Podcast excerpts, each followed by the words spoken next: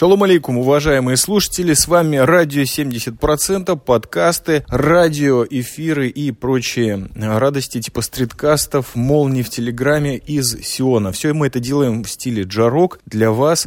Меня зовут Чаймастер, веду этот подкаст уже очень давно, смены мне пока что нет, но это не значит, что мы ее не ищем. И сегодняшняя тема – это армейские сборы – во время пандемии, карантина, называйте это как хотите, COVID-19 или 12. В общем, вся вот эта вот заваруха и суматоха, которая окружает, видимо, большинство из слушателей этого подкаста по всему миру. Так вот, есть люди, которые продолжают что-то делать во время карантина, не только дома сидеть и работать по удаленке, некоторые должны прийти и врубиться вот в самую, так сказать, гущу событий, где и карантин свирепствует, и как-то вот хошь не хошь, а что-то делать надо. И это, например, армия обороны Израиля, в которой на сегодняшний момент я уже 19 дней в сумме, то есть я был три раза уже призван как резервист. И 19 день идет, и это, в принципе, довольно много, потому что с возрастом тебя начинают призывать все меньше и меньше, а тут такие обстоятельства. Притом не то, чтобы здесь родину нужно спасать, нужно спасать конкретные деления конкретных людей, возможно, армия, как и большинство из гражданских, все-таки не очень были готовы ко всем этим новым обстоятельствам и этому новому прекрасному миру. Тем не менее, эти обстоятельства не должны быть преградой для того, чтобы в них не действовать. И прежде чем я перейду уже конкретно к тем моментам, которые мне очень и очень хочется подсветить, то есть я их просто нахожу интересными, мне бы хотелось, прежде всего, передать привет Дмитрию Монахину, который ведет замечательный подкаст «Винегрет». Вы можете найти его в iTunes. И, Дмитрий, привет тебе. Вот подкаст «Как ты и желал, как и я, собственно говоря, желал. Но спасибо тебе за дружеский пинок. Вот полноценный, так сказать, нервно-паралитический. Начинай слушать. Надеюсь, что это все-таки получится и продолжение, и конец, потому что мне нравятся твои подкасты. Второй привет идет, конечно же, очень важным людям. Здесь нет никакой иерархии ответов, какой более важный, какой нет спешу подчеркнуть. Всем тем, кто продолжает поддерживать наш проект, PayPal, Patreon, руками, ногами, просто поддержкой чаймастера и всей команды. Ну и, конечно же, бартером. И горячая благодарность летит со стрельбища здесь, в пустыне Негев, которая больше, чем 60% от страны Израиль. Прежде всего, Ави, Владимиру, летит Даниле и Евгению, и не последнюю очередь Серганди или Серганди. Это очень важно. Спасибо, ребята, за то, что вы делаете. Пусть вас и немного, но даже два-три человека, один человек, который помогает нашему проекту, раскрывает совершенно потрясающие возможности, например, поехать к кому-то и взять у него интервью. Или дать сайту zionrock.club на котором выложены наши архивы, наши вот эти вот выпуски, статьи, видео, которые нельзя опубликовать нигде, даже на Vimeo. В общем, все это как-то поддерживается именно вами. Вот на это идут средства и ваша помощь. Так что огромное-огромное спасибо. Призываю тех, кто до сих пор сомневался, что мы тут ваши деньги пропиваем или проедаем хумус на них.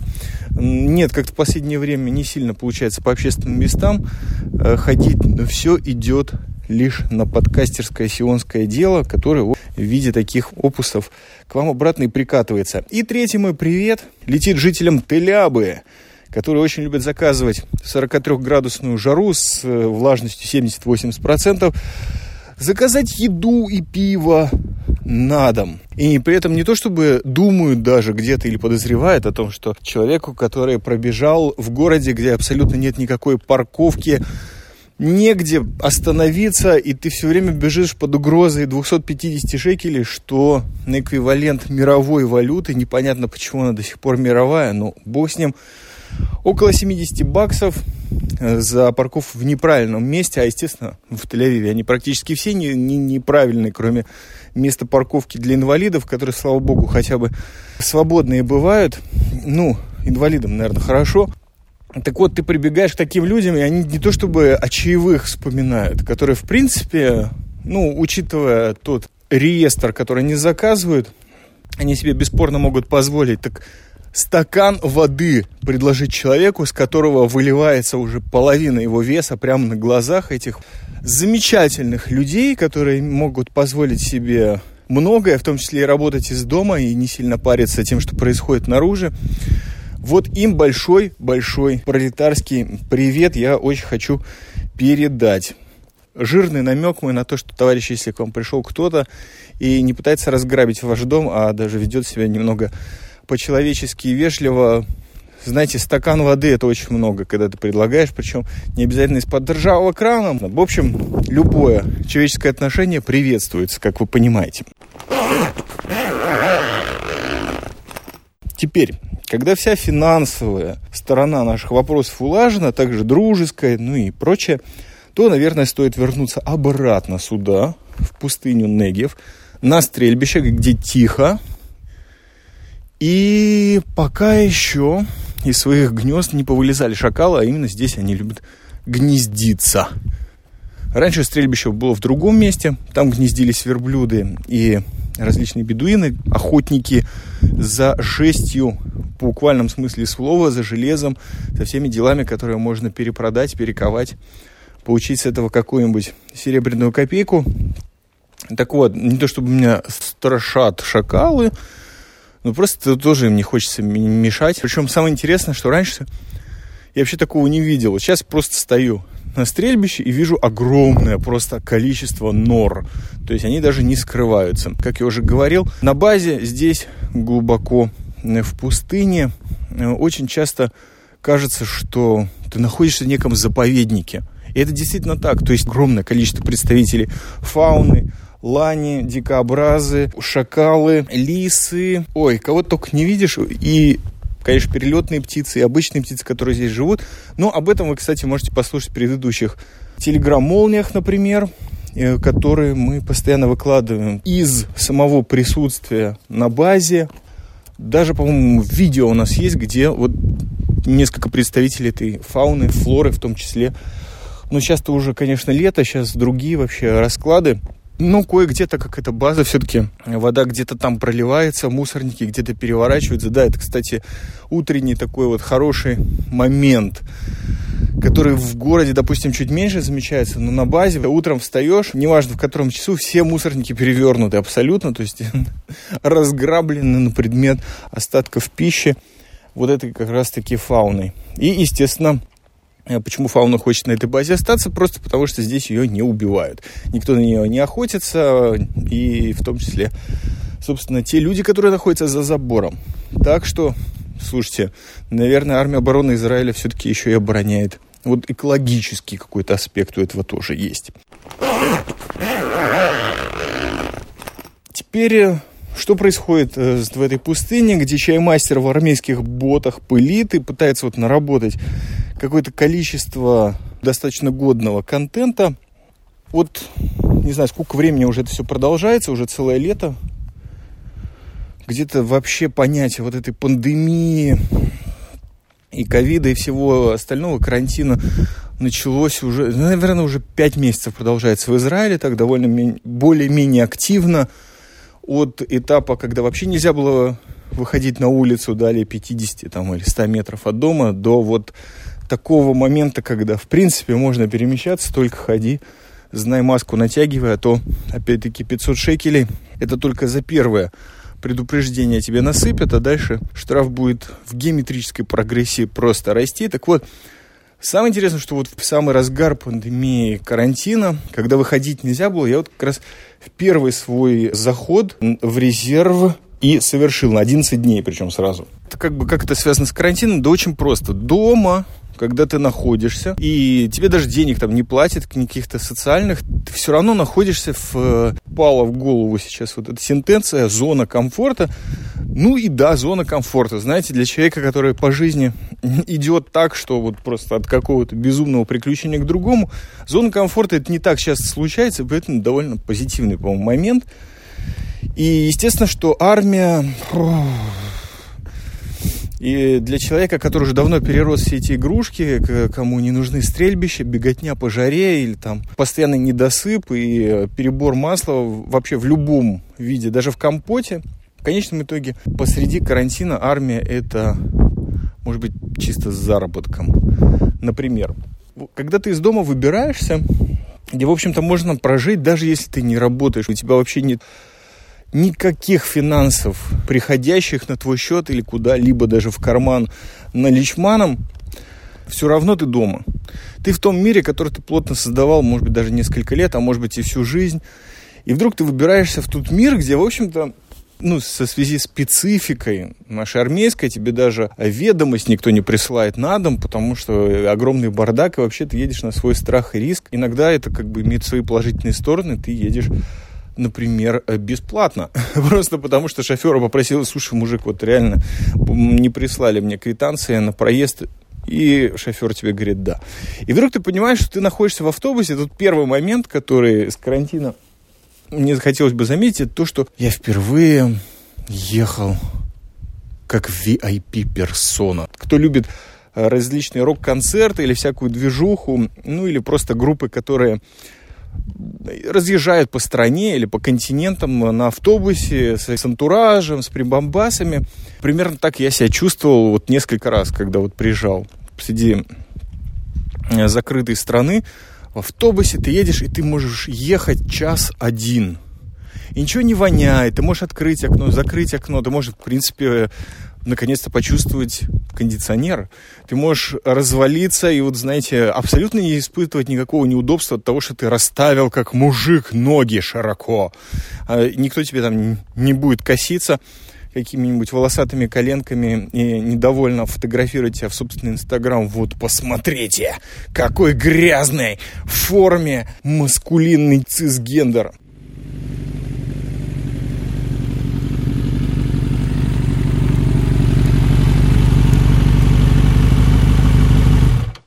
Едешь и просто кайф. На самом деле очень странно, такого никогда в жизни, по-моему, не было, когда в огромном автобусе рейсовом едешь, допустим, от Тель-Авива в Бершеву один.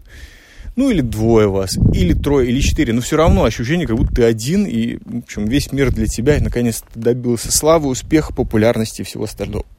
Теперь, Приезжаешь ты в армию, и здесь ты сталкиваешься прежде всего с огромным количеством людей. Это, наверное, первый и самый главный момент, кроме того, что ты вообще сталкиваешься с простором, с природой и все то, что я очень плотно и вот подробно уже описывал.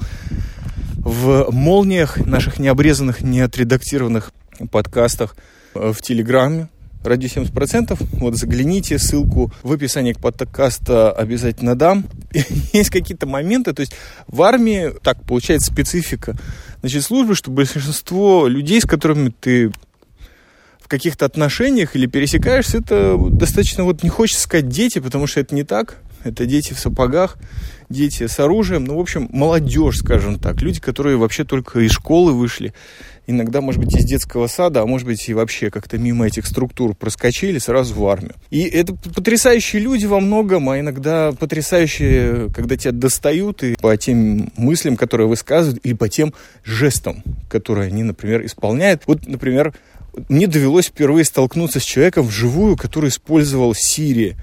Это некий помощник, который голосом может исполнять всякие функции в телефоне за тебя. Если ты ему это прикажешь такой дворецкий, что ли, виртуальный, дигитальный, цифровой, попросишь там на Siri, найди мне, пожалуйста, адрес ближайшей крафтовой пивоварни вот к этой базе. А Сири такая, а ты вообще где находишься? Я что-то вообще не понимаю. Режим локации почему не включу? Ну, в общем, можно пообщаться. Так вот, когда впервые, то есть в фильмах очень много показано. Тут просто ты лежишь на двухъярусной кровати внизу, и вдруг э, человек наверху начинает с кем-то разговаривать. Причем не разговаривает по телефону, а просто вот какой-то начинается диалог. это впервые в моей жизни. Это было очень странно. Я вначале не понял, с кем он говорит. Я думаю, ну хорошо. Ну, наверное, переели шницели, и человек сошел с ума, совсем как я. Но я-то сошел тихо, а он разговаривает. Все оказалось гораздо прозаичнее. Это было Сири. Второе. Мне показали сердечко. Я не знаю, как это объяснить, когда э, форму сердечка, а, вернее, перевернутой задней части нижней спины, из четырех пальцев, что-то я там такое сделал, что меня попросили, и паренек мне прям такой посмотрел и говорит, чаймастер, ха!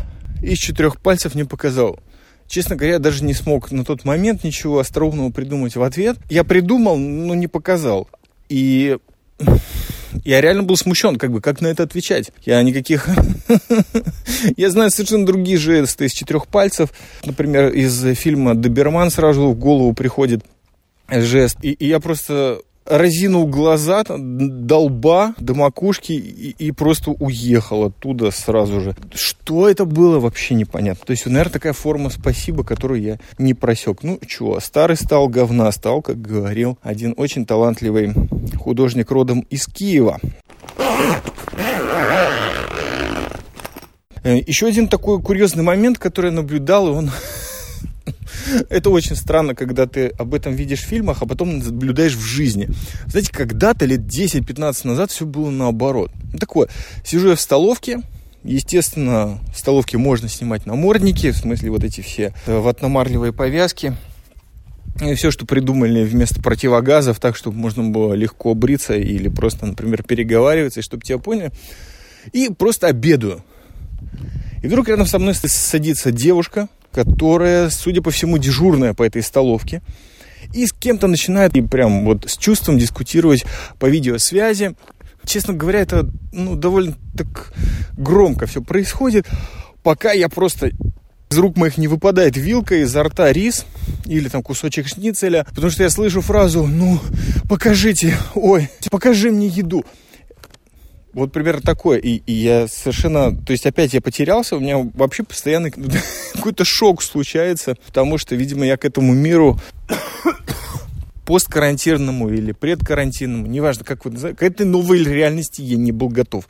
Возможно, эта проблематика связана с тем, что я вот как бы мега-подкастер много лет, и вырвавшись в карантин, в совершенно другую среду для себя, я жадно поглощаю некий контент, который вот собираюсь переработать и выдать его вам. Ну, честное слово, я впервые видел человека, который сидит в столовой. Пища вся кошерная, она съедобная. Есть даже еда для веганов, есть для вегетарианцев. Бедуины есть в столовке, воробьи иногда прыгают, есть вода, есть фрукты, есть свежие овощи. То есть не обязательно кушать салат, который весь перезалит уксусом и прочими другими горючими средствами. Нет, можно самому порезать из свежих овощей салат, если ты хочешь. Вот даже такое происходит. И тут человек прямо с такой страстью, покажи мне, что вы там едите дома я даже не знаю, по-моему, это не очень комично. С другой стороны, даже где-то жаль, хотя непонятно. В любом случае, это натолкнуло меня на продолжение вот э, той темы, которую уже освещал в нескольких выпусках, по-моему, не в подкастах, но уж точно в э, всяких побочках э, аудиальных, типа, как уже упомянутый в миллиардный раз, молниях, а, армейская порно еда. Я действительно хочу сделать, ну, хотя бы один полный подкаст о всех вот этих перипетиях и вообще никакую такую проследить линию, которая сопровождала меня в армии вот уже, как бы это сказать, почти 25 лет. Э, с перерывом, конечно, но вот как, как еда действительно менялась, что происходило, но на основе последних вот лет порно-еда армейская. И, кстати, у нас уже есть первый выпуск из этой области, называется он «Шока Ёж». Это как раз-таки вот здесь, на этом самом стрельбище в центре Северного Негева был снят видеоролик, который на YouTube радио 70% уже выложен, и шите его там. Еще один момент, который с какой-то ситуацией, особенно когда в прошлые годы работал в одной очень передовой индустрии израильской, не хочу ее даже сейчас назвать, каждый год у меня ознаменовывался каким-то вот определенным словом. Например, последний год это было слово escalate на английском. Я его слышал так много раз, что мне кажется, оно мне уже э, снится, хотя эту область я уже давно покинул. И несмотря на то, что бывают бывают времена, когда хочется вернуться. Так вот, э, слово, которое сопровождало меня во все эти карантиновые армейские сборы, это капсула. Капсула, я думаю, вы уже, наверное, с этим, наверное, сталкивались. Это некая общность людей, группа людей, которые, соответственно, я имею в виду только армейские некие э, образования и формирования, в общем-то, просто существуют 24 часа внутри вот этого вот образования человеческого. То есть вместе курят, вместе ходят в баню, в душ, на работу, питаться и существуют вот по некому расписанию, которое создано было для их специальной капсулы. Это признано для того, что то есть минимум пересечения было между этими капсулами, все продолжали эффективно работать, насколько это возможно в армейских условиях, не заражая друг друга. Все это очень хорошо и классно звучит до той поры, пока люди говорят, э, а мы уже месяц в армии.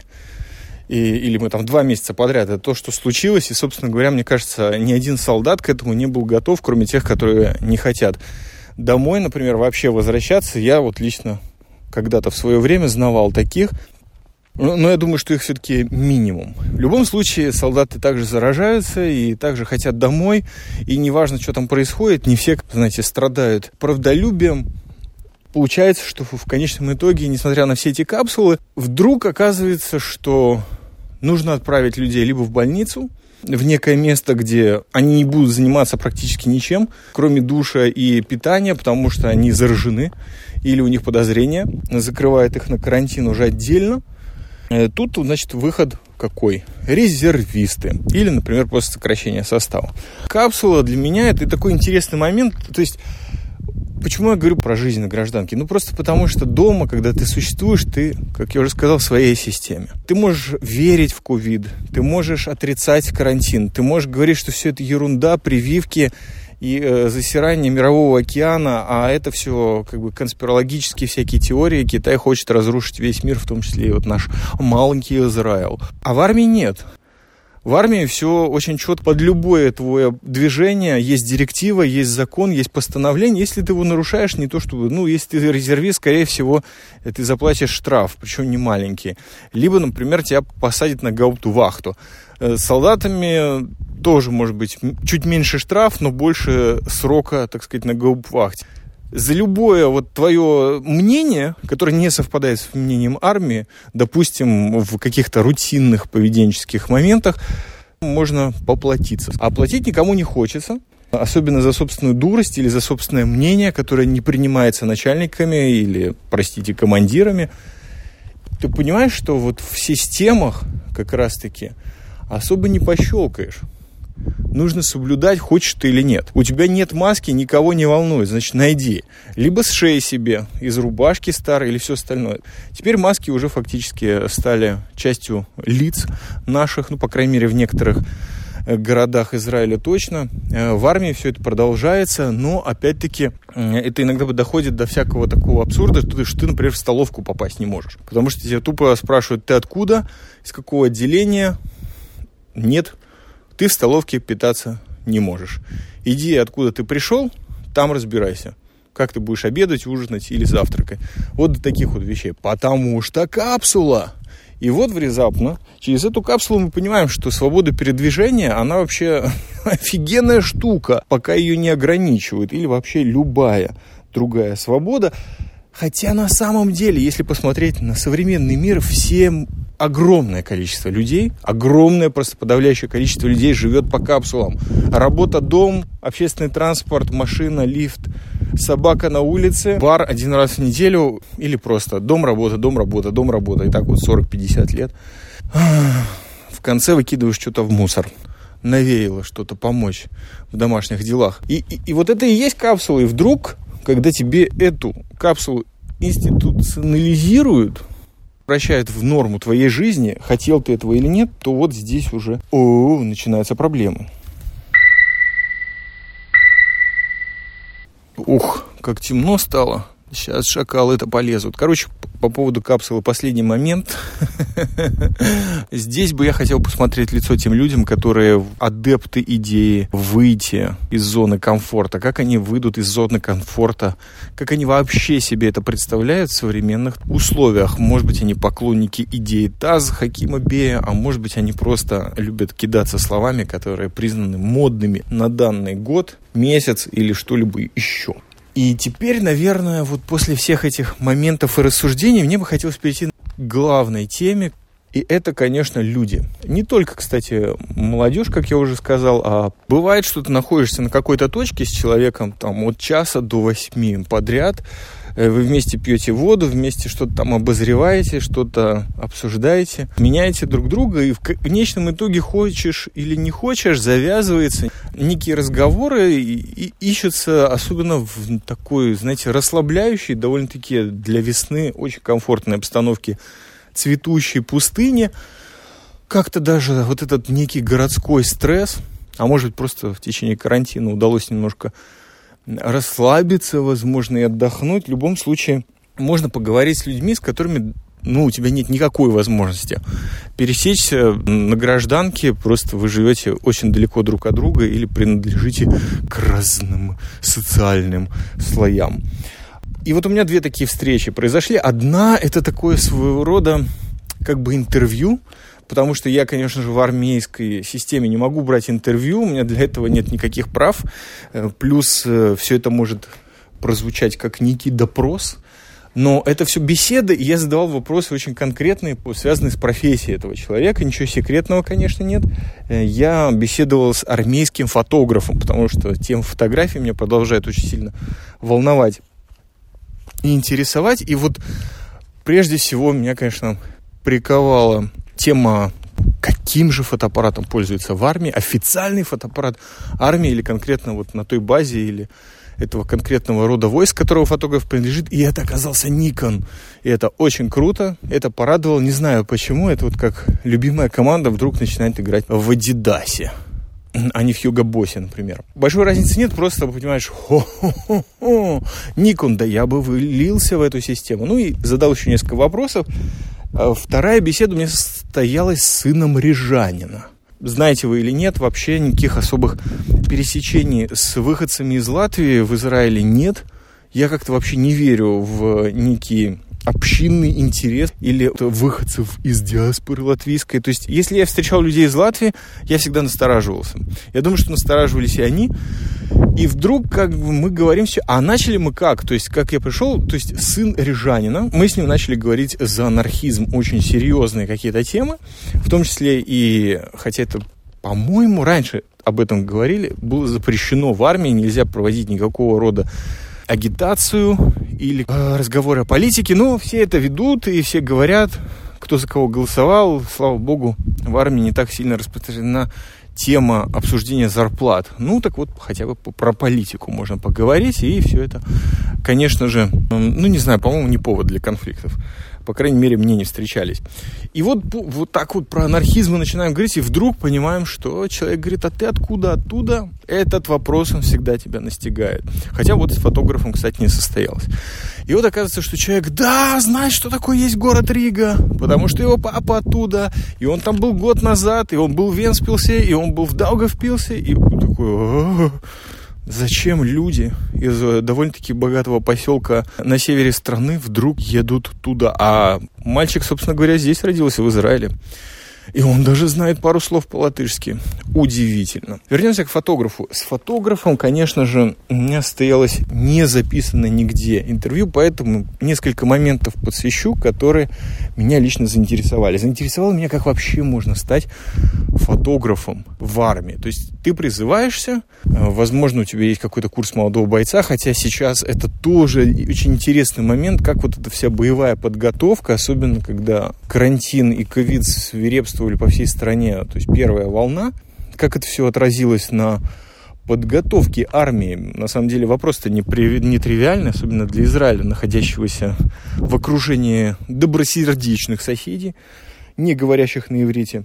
Для фотографа это, наверное, менее какой-то критический момент, но оказалось, что он просто умел фотографировать до этого. Прошел некий отбор в самый призыв, то есть было собеседование, смотрели работы, и, в общем-то, где-то так его и взяли.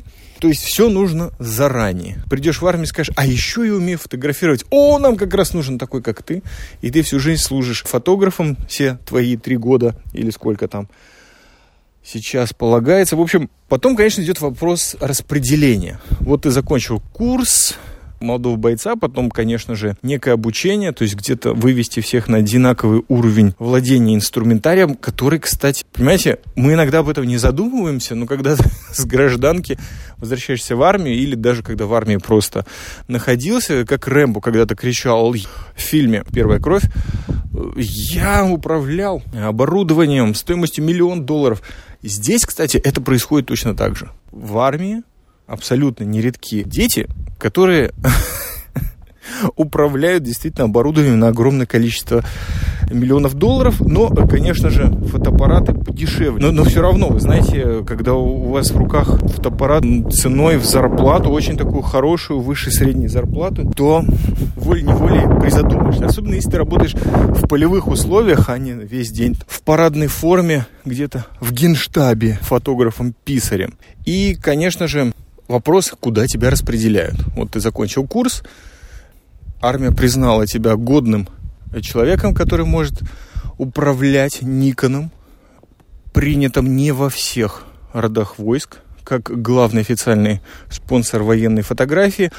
Распределение. Я не помню сейчас, вот я помню, что первое, что считалось очень престижным, и все хотели туда попасть, это род войск, занимающийся инструктажом просвещением и воспитанием. То есть, кстати, солдаты, которые, например, помогают детям в школе или занимаются с различными подростками и детьми, ну, довольно с тяжелыми э, срезами населения, например, с детьми преступников. Э, также проводят, например, курсы молодого бойца. Это их служба, собственно говоря. Так вот, попасть на иврите это хель хинух, если кому-то важно, то есть вот э, воспитательные войска. В любом случае, вот туда попасть очень престижно. Почему? рассказал мне фотограф, оказывается, у них просто совершенно сумасшедшие бюджеты, иногда могут послать за границу. Ну и вообще очень интересно работать, потому что много людей, поле просто бескрайнее для творчества. На третьем месте я запомнил ВВС, а что было на втором, нет. Не так много, не все рода войск, кстати, требуют э, своих полевых или просто военных фотографов. По-моему, до сих пор выходит армейский журнал. Он даже как-то так назывался. Бамахане. Ох, в лагере или на базе. Вот я помню, что мне, когда я служил по контракту, этот журнал приходил. То есть я на него не подписывался, я не хотел его получать, но как кадровый военный, он мне все равно приходил. И вот действительно, там много, конечно, тофты было, но фотографии там были очень-очень хорошего качества, это надо было отметить. Теперь, меня, конечно, заинтересовало, как вообще все на базе происходит у человека. То есть мы встретились с ним, естественно, оба с оружием в руках, где-то на горе из песка и пыли и заговорились о том, а что можно на базе, вот на этой базе делать, то есть как происходит здесь карьера. И на базе человек, оказалось, фотограф, находится немного. Даже ну, так где-то 50 на 50 процентов делится его время между базой и всякими другими местами и церемониями, которые он очень любит, на которые его постоянно вызывают. Причем многие из них, опять-таки, и секретные, и такие, о которых он вообще даже мне не мог рассказать. Но глаза его горели. Ну, кстати, то, что он упомянул, это, да, очень иногда интересно фотографировать всякие церемонии окончания курсов всяких специалистов или солдат-спецназовцев э, той или иной отрасли, скажем, или области. Вот там много чего интересного происходит, в том числе и различные культурные программы, которые сопровождают это праздничное окончание церемоний, окончание курсов. Меня интересовало, делает ли фотограф всякие броски в глубь базы и фотографируют как раз-таки вот весь этот заповедник, который здесь происходит. Это случается меньше, потому что идти далеко. Ну и вообще человек как бы творческий, но не сильно любит выбираться, я так понял. Э, этим он очень выгодно отличается от меня не тянет пустыня, особенно в глубину, особенно ночью. Но я спросил про фотосессии, потому что, естественно, что мир просто забит под завязку различными фоторесурсами, где ты можешь себя показать. В принципе, этим занимается 95% пользователей этих служб со всех углов себя сфотографировать вот на фоне заката, рассвета меньше, кстати. И, конечно же, это все тебя сопровождает дальше, дальше на гражданку. И, конечно же, в армии с оружием, э, в форме, без формы или в частичке формы, это, конечно, зайдите в Инстаграм и посмотрите, например, или там тот же ТикТок, э, там творятся ужасающие вещи, но иногда, в общем-то, даже э, и, и вдохновляющие. Вот по-моему, за фотосессиями никто не обращался к профессиональному военному полевому фотографу. Все как-то уже э, эту тему освоили сами. Что очень странно. Очень меня интересовал момент Израильская армия, она же наполнена огромным количеством гормонов и всяких э, пропоров, и всяких солдат, и солдаты, которым нечего делать, кроме как искать, с кем бы провести некий промежуток времени в полном, так сказать, удовольствии э, друг от друга. И очень хотелось спросить, но как-то вот, не знаю, выглядело бы, наверное, стрёмно, но я подумал, что здесь любопытство меня не должно завести, хотя я ну, просто знаю несколько случаев, где люди этим занимались э, еще в эпоху фотоаппаратов мыльниц, которые, собственно говоря, нужно было где-то проявлять. То есть пленки, настоящие фотопленки нужно было кому-то отдать. Так вот, вот эти вот штуки э, в какое-нибудь фотоателье попадало, это интересно. Как это потом забирали, ну, не актуально, не актуально. И последний момент это, конечно же, повышение квалификации. Ну, и, судя по всему, ничего не происходит. То есть тебя не посылают, там, допустим, э, на курс, чтобы какие-то космические проекты израильской армии фотографировал, но иногда вывозят на выставки.